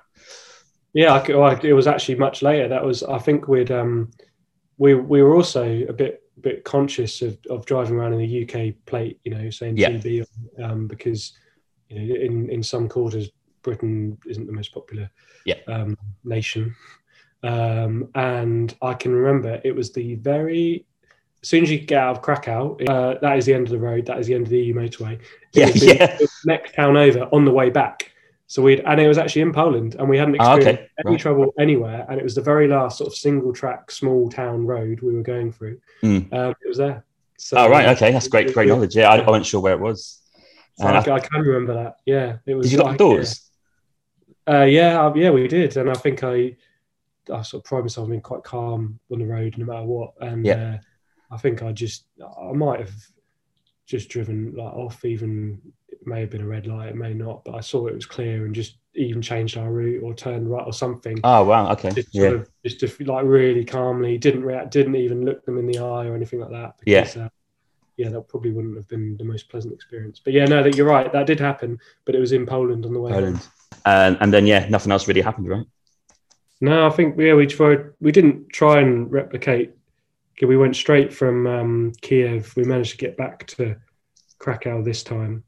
Uh, I can remember that was that I was exhausted by the end of that drive. Um, Because you were doing all the driving, I think. yeah, I think that day I did for, for some reason, and that must have been thousand kilometers, which is just crazy distance to do in a day. Yeah. But I think we kept the difference between their way there and the way back is we knew where we could end up. We booked a very similar Airbnb, and I contradict myself from earlier saying don't try and replicate. I think actually having we really wanted to replicate what we'd experienced in Krakow because we knew it was a lovely square. We knew Yeah. it was a nice warm evening. We knew we could have you know a nice meal, a couple of nice drinks. We knew we'd have a comfortable bed, and we knew we'd have somewhere to sort of safely rest. And actually, it was a it was a lovely thing to do. And the next night again, we ended up back in um, back in Calais for the for the for the final night. So the, the kind of the first first and last days of the trip were were very similar, but it just it was it was an amazing experience. Um, and I think on we've done some we've we've seen some amazing things and amazing sporting occasions. And they've been bigger and better sporting occasions Yeah. than a pretty rotten England team in a in a in a part of the world that you know just lacks the, the glamour or obvious appeal. But I think if there's, you know all the trips, I don't go around ranking them because they're all different. But that that gets better with age. I think when you kind of look at you know what the moment of our lives it was in, the sort of there's still the naivety we had, Yeah, the sort of, the lack of technology really, yeah, technology's huge. and uh, just just how it how it played out really. And uh, but then you only remember the the sort of highs really. I think uh, if i could the hour after hour of just meandering conversation and landscapes and nothingness you kind of get all that and they were, they were worth it for the kind of really nice I think that is key, actually. Like you make a point. I think it is key not just to say all the highlights here. I think that, that some low points would have been me and Mark here were just running out of conversation. Um, oh, we, evidently we, so, just sat in silence for a few hours because what else is there to say? Amazingly we did finally you know and you can't even have the radio i think the radio was just even annoying wasn't it and, Yeah. uh, i didn't the tune of mine oh, i can't even remember it was just, like noise and um and uh yeah it can but i think that kind of show you're going on a road trip pick pick people you're you're happy to sit in silence with i think because it's um it's less the conversation it's more the silence because there's going to be a lot of silence There And, is, uh, yeah. if you're not comfortable or comfortable in that person's presence and silence, then uh, then sort of think twice about it because they are long. It can be really long and really boring, but you have to kind of still enjoy the journey and enjoy the process and Yeah. still enjoy seeing the things you see, the weird town names and hmm signs and people by the side of the road and Yeah, anything and everything you see, you have to just sort of take it all in and enjoy it because you're probably not going to see it again. Um, yeah, that's, that's, a, that's a fair point on that. Yeah, yeah, that's a very valid point. I think also, don't forget the low points would have been pre log cabin because we're worried about driving in the dark, trying to find somewhere. I think Cherkasy was a bit of a stress before that. So there, there are like points where you, you, know, you don't particularly like what's going on, but it makes the, the good points even better, like the, the, the experience is even better. So it's not all roses. There are some some tough challenges, but that, that's what comes with a, a huge road trip like that across Europe. Next trip, going to move on. Another iconic trip, World Cup in Brazil, 2014, just two years later. Yeah. Right. Yeah, that There's a special caveat to this, isn't there? I think because I went traveling 2013, big trip, blah blah blah. Talked about it on the trip on podcast plenty of times. But on the night out in Norwich, I saw you, and you went right. I'll see you in Rio, and that was like 18 months later. It's like right, I'll see you in Rio, and that kind of stuck. That was a theme for a year and a half. Of these. I knew you were going to be in Rio for the World Cup. I was planning to meet you there as part of my travels. And that was kind of it for me. I think you said, oh, I've got a few work friends coming. It's like, cool, fair enough. Be good to meet them. And then I can't really talk about planning because I think you just done it with yourself or a few other people, right? Because I was kind of on my own sort of separate trip here. Yeah, that's it. So it was uh this was this was a very challenging one to plan because um so there's a World Cup in Rio and we kind of before we went we knew this has got once in a lifetime potential written all over it and staying in Rio, staying in Copacabana was particularly where we wanted to stay. Mm. Um, in our mid twenties, you know, so a bit of life experience behind us and not quite as wet behind the ears. Um, and yeah, the experience of having done a bit of sport travel before, uh, and we just sort of sensed that a World Cup in Brazil in Rio in Copacabana was just going to be something you couldn't miss. Yeah. And it was. It was just. It was the best. I think. I, will talk about. You know, I sort of contradicted myself from a minute ago, saying you know Euro 2012 was the best, but and in Ukraine they're just so different. I think. Yeah. Um, everything about this trip was just incredible from start to finish. But the planning that had to go into it was quite extraordinary um, because you know you're not the only one. The tournament starts on a certain date at a certain time, and everyone knows that. And you're not the only one who wants to go. And there's only so many direct flights to um to Brazil and to Rio, and uh, and you know clearly we, we we were on the ball, but even booking 300 days or whatever in advance, it's still you know pretty astronomical. So managed to get via Madrid, uh, Iberia, um, you know, got to Rio, found a really good. So Airbnb was up and running by then. I don't. Yeah.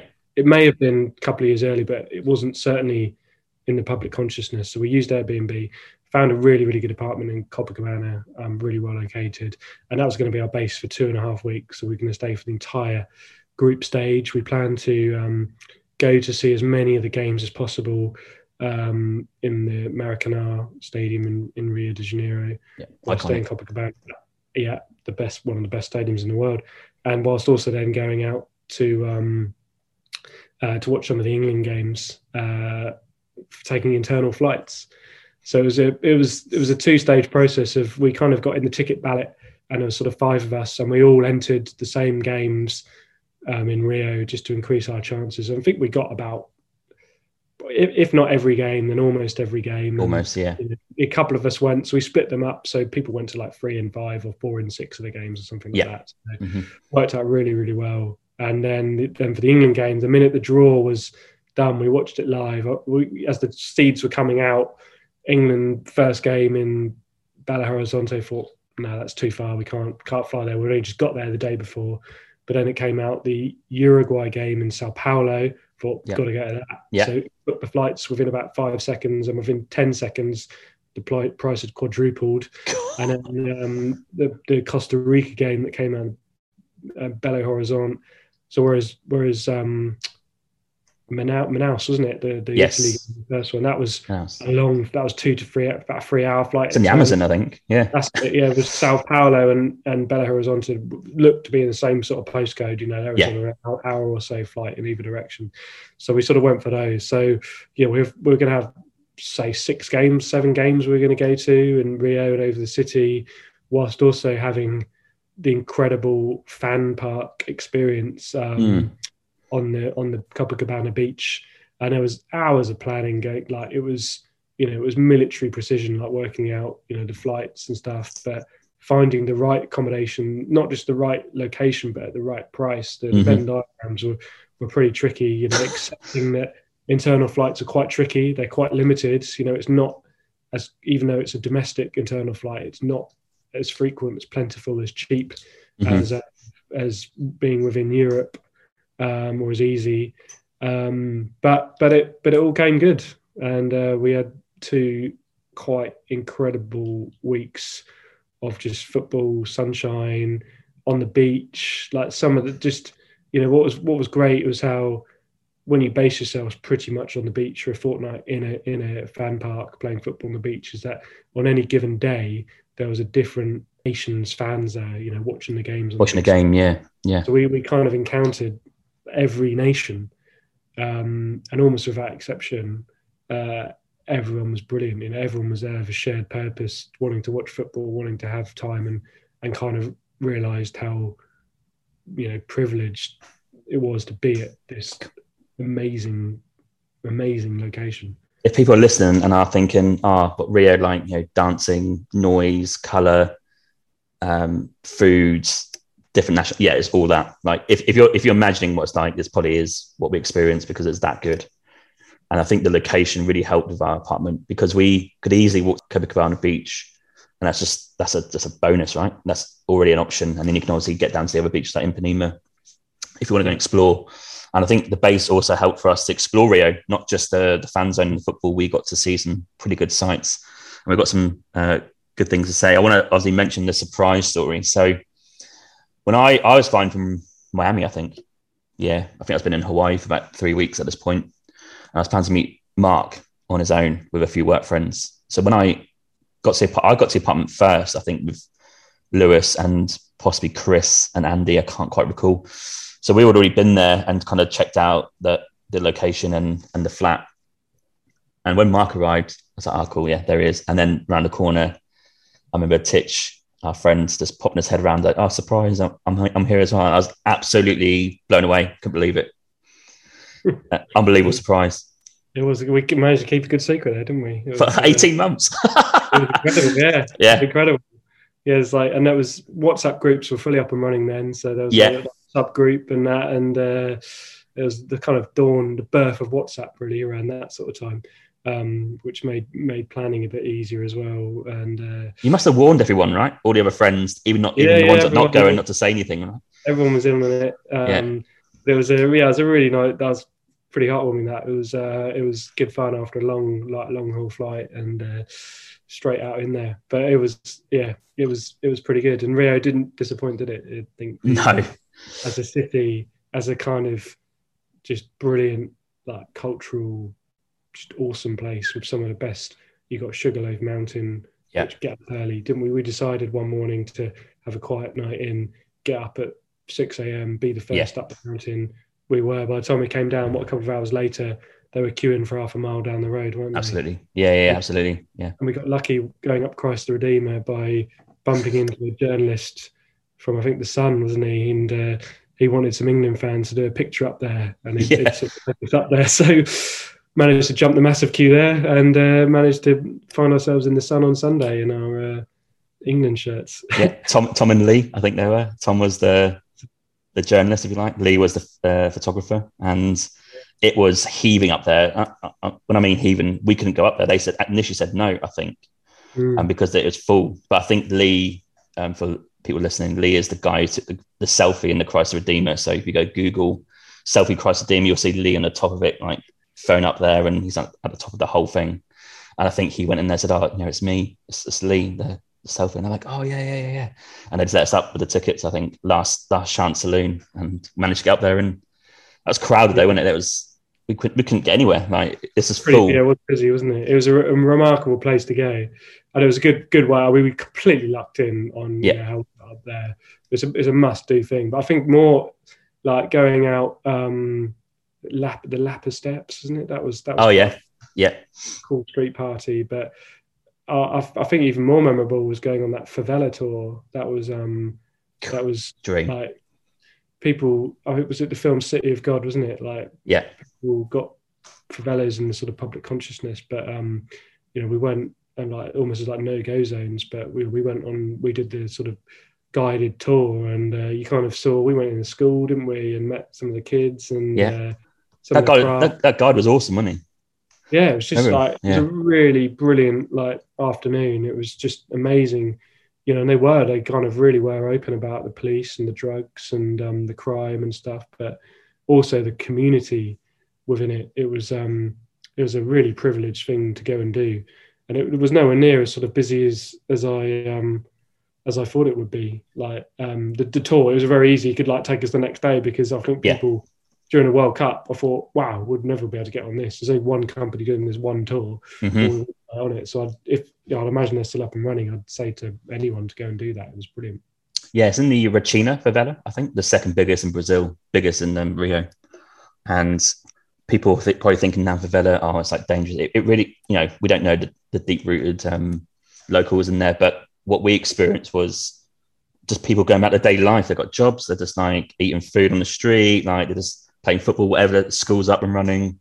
It really was a great segue into actually our you know, these people are are better than where they, where they were maybe 10 years before that that you know they've got jobs they can afford housing and it was like this other sort of lower middle class evolving at that point mm. and the guide explained all that about how it's changing um, but then he explained that i think the police went in there for the world cup right into these favelas to mm. take charge and that caused a few problems yeah, some time ago yeah, about eight years ago but I'm, I'm, it's coming back to me a bit now i remember yeah it was it was a. I mean, you, you never know how much it put on for you in a way. Yeah, exactly. Yeah, the afternoon and and that sort of stuff. But it was, you know, what an amazing experience to go and do still. Yeah, I just want to say that obviously my other friends come, Norma and uh, Boag came on the trip. That was also a surprise, but Mark did kind of give that away when we are catching up in the apartment when Titch arrived. But it didn't really matter actually looking back. Like, yeah, it would have been like, oh my god, but did it actually matter? Nah, not really. Like, I was still stoked to hear they were coming. So they came the day after you arrived, I think. Oh, yeah, and that, that made the trip even better because I was shout to Boag here. I can't believe Boag, was on the trip. Even Norma, I couldn't believe they they succumbed to come on the trip. Yeah, Just amazing. Blew my mind. Yeah. so those sites, I think Sugarloaf Mountain, uh, Christ Redeemer, the Favela tour if you can do it, and also Ipanema Beach is obviously a place to check out. A really cool place to go and see in Rio. I know they're quite cliche if you look in Google, but can't recommend them enough. Mm yeah, we we, we you know we stuck to the sites, didn't we? But I think you can you can. I got the impression of Rio, you might want to not take a wrong turn. I think you know, yes. a couple of times we did, and you know you do have to be careful around travel. But it's like anywhere. It's like yeah. you know London even. You know you don't have to walk too far, and, and you can be somewhere where you might not feel comfortable. So like like traveling anywhere really is just just it's just kind of being sensible and, and you know sticking to, to main routes, main roads around around people and you know travel that sort of stuff. It is you know it's not although Brazil has got a bit of a reputation. Um, it you know I, we never felt sort of unsafe or anything like that, and just kind of really properly immersed ourselves in in the place and the tournament. Um, and everything. And it, yeah, I was sort of start. It, it, kind of felt like it was going to be once in a lifetime, and it, it mm. really was. I think we just really sweated every moment of every day. we just didn't we just didn't sit around at all really. Yeah, yeah. Relentless. Yeah, I was exhausted by the end of it. But um yeah, what an amazing what an amazing trip. And I guess we've got to mention the football. it's, it's part of the trip. We let's talk about Sa- Sao Paulo. It's actually so yeah. Uh, this is a great point that you made before. Football or England is part of the trip, but it's not all the trip. And actually, this day in Sao Paulo, yeah, we get to see England play. It's actually one of the worst days of the trip because I just we're knocked out effectively and we're shit and we just want to get out of there really. And I thought in Sao Paulo, I mean, you don't. We saw what we saw, so you can't yeah. be. But you know, we, we didn't. The stadium wasn't in a very nice part of the, the place. True. It was cold. It was wet. You know, by the time we were then back in the city, it was dark. So we just you know, it felt going from the kind of paradise of Rio to the sort of grittiness of Sao Paulo. We weren't really prepared for it, and yeah, it was having England lost in quite a.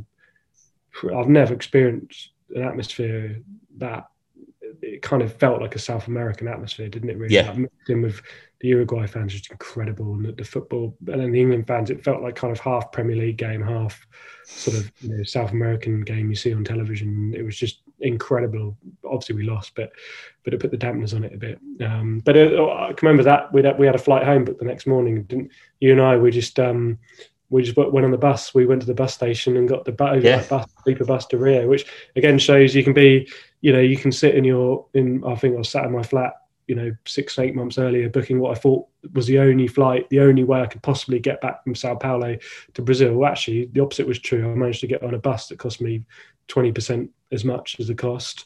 Um, yeah. Managed to sleep, didn't have to sleep on an airport floor, and it was a kind of more relaxed experience for it really so it just show you kind of you can plan and plan and plan but going back a bit to, to what we experienced in the ukraine was um you know you can be prepared to rip up that plan if it's uh, clearly you know a better experience for it it just wasn't viable like i i remember that basically for listeners there's two options we could stay at the airport i think all night and get a flight, which is only an hour next morning, and arrive back at the same time as either we get a coach or a bus, whatever it was, in the evening, where it's like an overnight coach, and I thought I just don't want to stay in Sao Paulo anymore. So I thought I'd rather sleep on a coach because Yeah. I can sleep better on the coach than probably airport floor. So I thought I'd just do that instead. So we decided to get a coach back to Rio, and don't regret it because even though we booked a flight and lost a bit of money on that, ah, I just wanted to get back back into Rio. Really, go back home almost. It constantly felt like that. I can remember it now, like drifting in and out of sleep. It constantly felt it was on a, like running away downhill. So maybe it was on a motorbike. I just always had the impression that it was on a very sharp descent, and the driver was quite aggressive on the brakes. But uh, yeah, we made it back in one piece. I'm glad I couldn't look out the window and was um, kind of quite tired. yeah, yeah, But it, it kind of it was yeah, it just shows that the the you know the other side of sport travel is that it can kind of actually interrupt a good time sometimes as well. that we probably had a more fun day if we'd have stayed in Rio, um, watched it in the fan zone, had some sunshine, play a bit of football on the beach, met some, you know, hung around some Euro- friendly Uruguay fans, had a laugh Yeah. about. But instead, we were cold, wet, miserable. It was only about out of the World Cup. Yeah. out of the World Cup, sort of, um, you know, having the mick taken out of us and uh, by by everyone a long way from home, facing the night on an airport floor yeah. in that department. So it kind of just shows actually it's not sometimes being there. I wouldn't swap actually the 90 minutes that hearing the national anthem, seeing the noise Yeah, yeah. Rooney scored. I wouldn't swap that anything, but it it shows there is another way of enjoying live sport, and it's sometimes not even being at the Not game. being there. also, I want to touch on Belo Horizonte because um, that's another part of the trip. So, story here for me is uh, my friend Chris, who's a bit of a mentalist, um, for some reason kept just dawdling in the morning. And I was like, Chris, we need to go. We've got a flight to catch. And he just wasn't getting it. Normally, I would actually go by myself, but for some reason, I gave him a chance. And I gave him a chance, gave him a chance. I knew as soon as we left the apartment, we're going to be late, we're going to miss it. And we missed the flight. So, there I had to, well, we had to kind of figure out an alternative. And the buses were full at that time of the flight. I think there's one seat left. I don't know why I didn't take it. Chris was like, "Oh, go and go and take that seat in the bus." I was, I was like, I was thinking, yeah, I should do it, but I didn't take it. I don't even know why. So then we both got bus together at some point. But you, obviously, because of that, were with our friend Titch in Belo Horizonte, and I think Lewis was probably on the flight on his own, like separately. I can't really, I don't know what really know what happened there. Uh, I, think so. I think we kind of we were all split up, weren't we? Yeah. we ever come back together? I can't even remember. Well, the match is only the, gra- the actual yeah, ground, yeah. the nil nil. But I remember the, the the thing about Belo Horizonte was um, Brazil were playing that night, and wh- when what we found in Brazil when Brazil were playing was that the country stopped. Like it really Yeah. did. Every shot um, shuttered, and um, you know people just came out and just watched the game, and and nothing. No, don't try and do anything else when Brazil were playing in the World Yeah. Cup in Brazil. And it was awesome, and they won like three or four nil, whoever they were playing, and Mm. you know, played really, really well and it- it was just a massive street party. It was just the whole town centre was closed off, and it seemed to be the whole of the town was out, just having this wild party, and it was just street after street. Um, there clearly was some sort of carnival or festival on, but a bit like some of the places in Ukraine, I, I couldn't really. It was a bit more, you know, established and on a map, but I couldn't probably point to it on a map. Um, don't really know where it was. Don't really know where we stayed. It was another one. I just sort of booked the only hotel room I could find. Um, uh, uh, the flights we had and had an amazing time in spite of the football again because it was a, a nil-nil. Grim game. horrible- Yeah, I spoke, I spoke to Lewis about this. He said that he was on his own because me and Beamish had missed our flights. You were probably on the same flight as Titch, but not Lewis's flight, whether that's my flight as well. I can't remember. And he bumped into you at the street party. He told me about this. I think I think I've got a memory now because he did, he stayed in our hotel room. Or, Yeah. But I think Yeah. he randomly bumped into you in the street party, wherever that is in Belo Horizonte, and he couldn't. Apparently, Titch said, has also t- also told me you couldn't believe it. Like, Needle- all the, it's like needle and haystack of all the things you could have been doing in Belo Horizonte Brazil were playing. He just managed to find you in that street party. Yeah, there we go. And go. he said it's an unbelievable moment. Small world. I feel like, um, yeah, it's coming back to me now. yeah, small world. and then the game was I've never been to a sporting game event in any sport where we are just getting the piss taken out of like by the locals at the stadium, even our own fans were joking. I was sat next to Tony Gale and Tony Cottee, who are ex-England footballers, and they were even they were laughing. Like they, it was just embarrassing. wasn't it? It really was. But actually, funny, I experienced that only a couple of weeks ago when I saw Norwich lose three 0 to Crystal Palace away. Okay, yeah. Um, uh, that was a very similar kind of the gallows humour atmosphere of like we're just tragic beyond belief, and everyone was just laughing and just how bad it was. And then the, the toxicity comes to the surface. Yeah, it does come out in the end, but the booze and stuff. But for the most part, it was like, we've come. Here's another example of having a good time in spite of. Uh, yeah. if it had been like you know, it could have been another Sao Paulo where it was cold, wet, miserable, and you know maybe in Sao Paulo there was amazing street party that we just missed, and uh, yeah, yeah, potentially real yeah. fun. But it was just a really warm, friendly, inviting place where we had a really good time seeing somewhere completely new. And then England stunk the place out the next day again, and uh, went back to Rio. So it was, uh, it was a nice day though. It was nice weather. Yeah, it was. It was a scorcher, wasn't it? I remember that being like pretty much. It was a very dry heat, wasn't it? Inland. Dry, yeah, very dry. Yeah, I I'm gonna have to mention this the Tony Cottee story, right? So I have this England shirt, which is uh, like a a fake one pound shop type shirt where you just buy it and it's just for a laugh. But I've actually taken it to quite a few countries. There's actually my main England shirt. I took it to Euro uh, 2016, and the group that we're part of kind of pissed at me for a little bit for it because it's kind of basic. Anyway, Belo Horizonte, I was on my own and I arrive. Now, this is the highlight of the actual game, actually, bear in mind how bad the game was. You were very excited. I, I couldn't really work, work, out what was going on. I was going up the steps and I see you like congregating by the seats. And like, you're like, oh, yeah, yeah, yeah, yeah. I was like, yeah, okay. Like, said hello. And then I realized that Tony Gale and Tony Cottee were there. He said, yeah, you got to come meet Tony Cottee. And I was like, okay, fair enough a bit random, straight into it. And then it instantly realized that he had the exact same England shirt as me. And we had to get a photo and I shook his hand and that he obviously had no idea really what's going on, just like meeting someone. But for us, it's an iconic moment because we couldn't believe anyone in the world had the same shirt as me. Yeah, it was. Uh, but it was I can even more vividly remember it. It was a five ninety nine pound shirt from Esso, uh, only from petrol station, and uh, it was Tony Cottee had to have filled up his car at Esso, made the conscious decision to go, yeah, me, ex, maybe play for England, I don't know, but ex Premier League footballer. Yeah, I want that five ninety nine shirt from Esso. His suitcase, wore it to an England game, and then bumped into the only other person probably wearing it. It was. Uh, talking about small world. It was just it was it was remarkable that he was wearing it. You know, wearing it with you wearing it there. But I just maybe maybe I underestimate the sort of normality of life for, for ex footballers. But it's just I'm no, just trying to picture Tony Cottee making the decision at the Esso to buy the to buy the England shirt.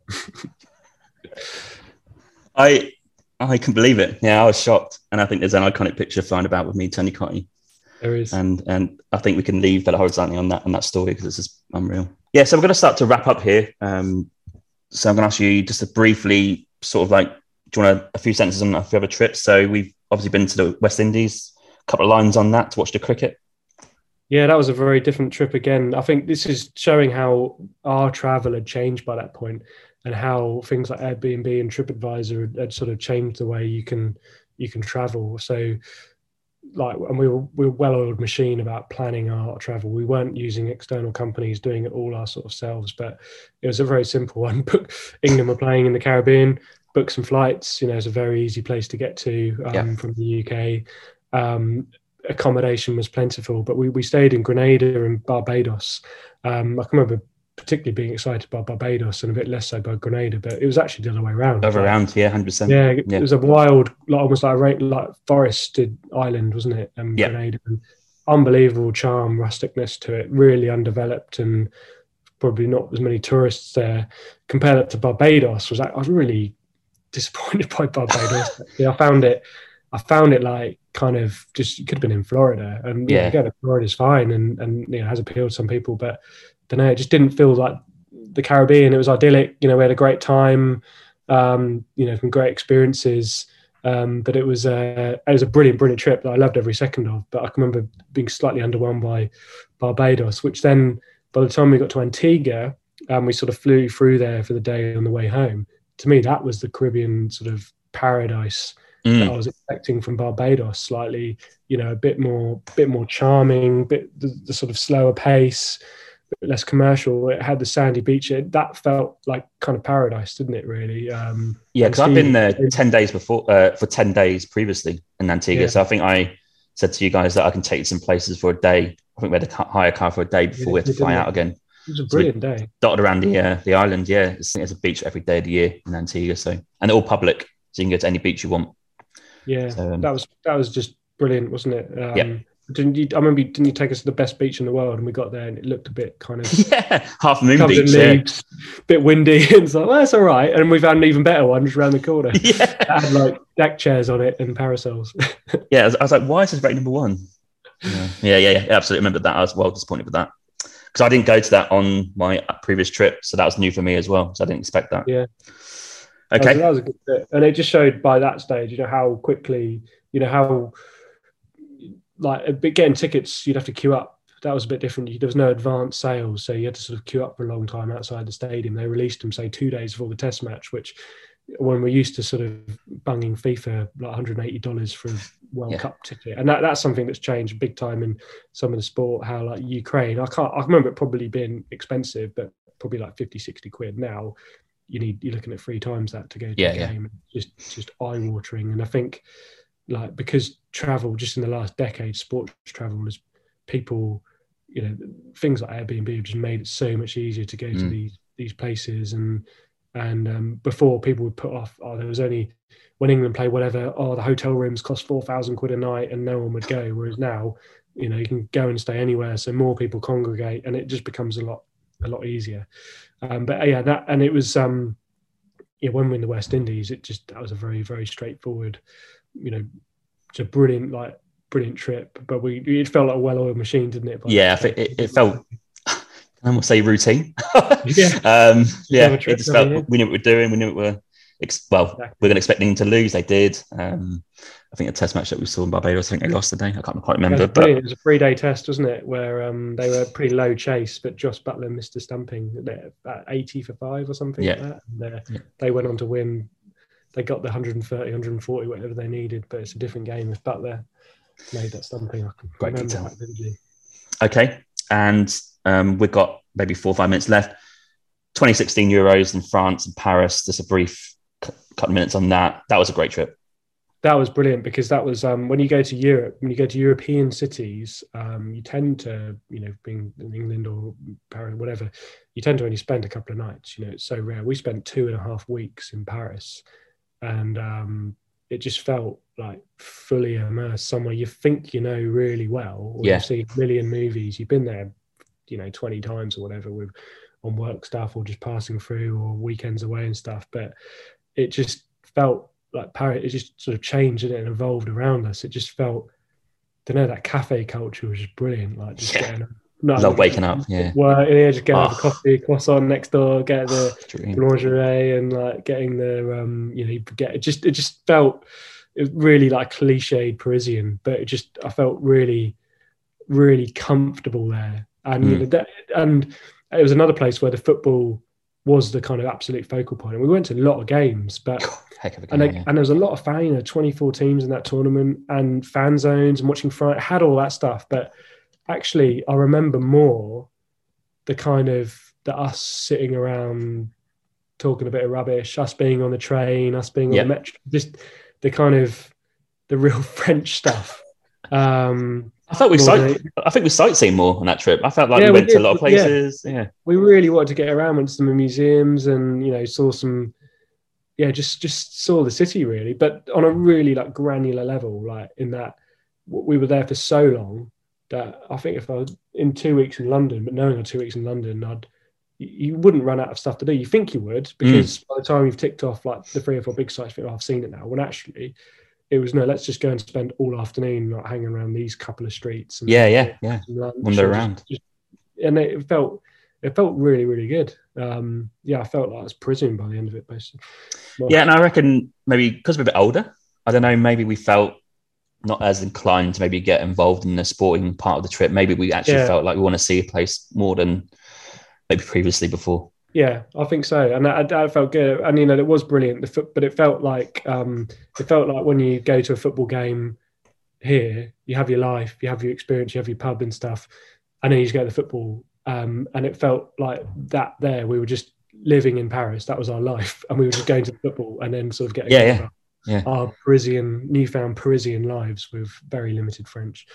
Um, we even had like a local bar downstairs that we, we did. We had a local the, bar. They knew us. They used us to, to know that, and that it reached the point where very quickly we had local. We were in first name terms, yeah. and uh, yeah, we, we were Parisian.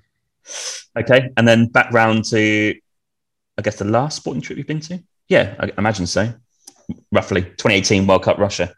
Yeah, that was a whimsical. Like last minute, I was determined not to go to Russia. Um, I, I, don't know why really. I think I've really I, have kind of fallen out of love a lot with football um, over the years, but I haven't yeah. fallen out of love with tournament football. Yes, I'm exactly the same.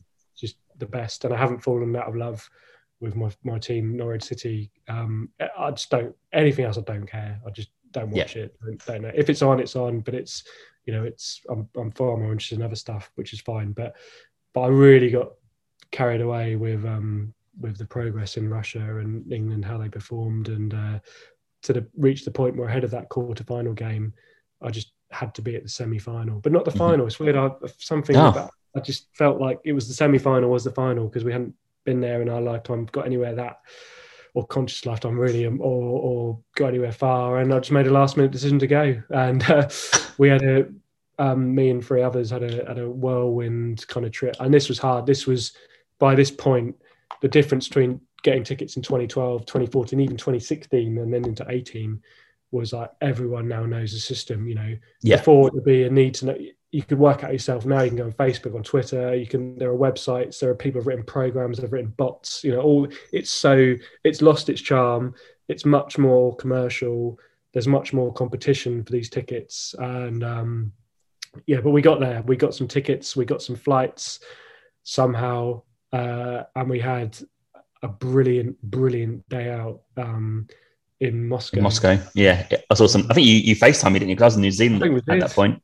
Yeah, I can't believe it. I think it, Red, it might be in Red Square, was it? We were in Red Square, and like, you know, but another vivid oh, memory. I can remember where um, I've been to Russia once at work and, and found it. Uh, I don't know. It's a, it's a it's a very different sort of place. Um, but I can remember a guy coming up to us. Um, uh, when England, some England fans sort of nearby, and we distanced ourselves from that. But but there wasn't that many there, and everyone mm. there was no bad behaviour there at all.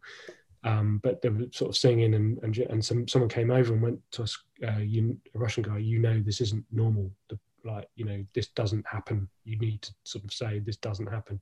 And it was a bit like okay. And I've thought about that a lot since, and thinking when you go to these tournaments in these countries, these places that aren't you know that aren't France, Germany, yeah how what what is real? What what are you seeing? Um and i think a, a, lot of qatar i'm kind of you know i went to wembley i've been to every tournament england football wise since 2012 and yeah. I, I kind of yeah i'm really wrestling with with like qatar for all the kind of you know um as we say political issues there and they're kind of just the, the country. It just it's weird how you develop I would say you develop more of a conscience. You you, you develop, develop an awareness, really. Yeah. And, um, and, that stuff starts to matter a lot more, right? About going to certain places and certain countries, and and and like what whether you're just adding to the sort of PR, if that makes sense, of of a of a country. So was he just kind of telling you that this is not the real Russia? Like here's the saying for this day only, you're going to see something that's actually not real life. Yeah, I think that was the inference. Yeah, he just oh, sort wow. of felt like you know this is um, yeah, it's a flash. It's a it's a, in a day. It's a yeah. it's a moment. It's a split second, but it's funny what sticks with you. And I can remember thinking, yeah, he's, you know, like, I kind of get what he means. Is like that. Wow, their lives aren't aren't as free as as yeah, yeah. we're kind of seeing, or, or as free as we feel now. The opposite, the opposite is true. Okay. Cool. Uh, I want to finish off some real quick fire questions. They're supposed to be like bam, bam, bam, favorite things, and then we'll wrap up. It's travel question time. Um, what's the favorite country that you like to travel to? Um, I, lo- I, I really like Europe, really, and I love France. I love Italy. I think. Um, okay. If I could, yeah, I think those two countries. If I would, I, I'd happily spend a day in France, a morning in France, a month in France. Same for Italy. I just I love them. I think they're brilliant. I think Europe is really overlooked, probably because it's uh, proximity to us and um, mm. you know how, how, part of our daily lives it really is. Uh, I just love the place. I, I love going there. Um, yeah. Okay. So probably, France and Italy. And favorite city that you probably would like to spend like a favorite city is Lisbon. By oh yeah, we, we didn't even touch on that, did we? We had a yeah. good trip there again, yeah. not, not, for football for once, uh, but Lisbon is it has got absolutely everything. It is a cross between San Francisco and Rio de Janeiro. Yeah, um, it is just the best place in the world. It's got absolutely everything. It's brilliant. Okay, and if you can give a few last minute, a few senses as to why people should go on sports travel, why should they go? I think don't be overawed by um, you know, being there. If if you want to go to a World Cup final or you know a knockout game in Germany. You can do it. There is a way of doing it. Obviously, there's got cost attached to it, and I think the cost for a lot of the f- football traveling, in particular, is becoming quite prohibitive. It's becoming monopoly money. You know, yes. some of the some of the ticket prices. You know, Qatar. I think they released them this week. It's just absurd. I was laughing at some of the prices. Oh, really? I'm not. How much yeah. money? The headline is it's like eight dollars for a ticket. Well, actually, that's for local residents, and there's about four of them available and stuff. So, um, yeah, so I'd say you know don't be overawed by it. Um, you can get away there. You know the stories are always hotel rooms sell out in nine minutes when England are playing in Budapest, and tickets are going for four grand on the black market. There's always a way of getting a ticket legitimately, officially. You just have got a lot of time, a lot of patience. Go through the official channels. Take your time doing your research, but also know that um, have a plan B but don't also be disappointed if you if you can't make it because actually, as we found, that the, the, the really best sporting occasions um, you kind of find in another way. Like you know, they're, they're they're not actually the most the most obvious ones, and sometimes it can be just being in a place at the same time as a sporting event can be just as remarkable and just as fun. Mark, thank you very much for ending on that. Uh, thanks for coming on today, and I really appreciate you making time for me. No problem at all. Thanks for having me. Thank you. Thank you for listening to my Winging It Travel podcast episode today. You can find me on Instagram at James Hammond Travel or Winging It Travel Podcast. You can search for both. I release weekly clips of this podcast episode, as well as photos from the last 8 to 10 years of my travels. You can also find this podcast episode on YouTube. Please search for Winging It Travel Podcast and you can follow and subscribe today. It'll either be the video of the podcast or there'll be some still pictures to accompany the audio. You can also follow me on TikTok, Facebook, and Pinterest by searching Winging It Travel Podcast. I do release daily content to do with travel and the podcast throughout the week. Also, check out my website, jameshammond.org. There's content about myself, my travels, and there's also a newsletter sign up as well as a contact form Finally, please rate and review the podcast on Podchaser. This is my platform of choice. Alternatively, you can rate this on Apple or wherever you get your podcasts from. This really helps the podcast gain a bit of traction for the future in terms of guests and content. And I'm glad to see that you guys are listening out there, reviewing it, and enjoying the content so far. Stay safe, stay humble, keep listening, keep traveling, and I'll catch you soon. Cheers, James.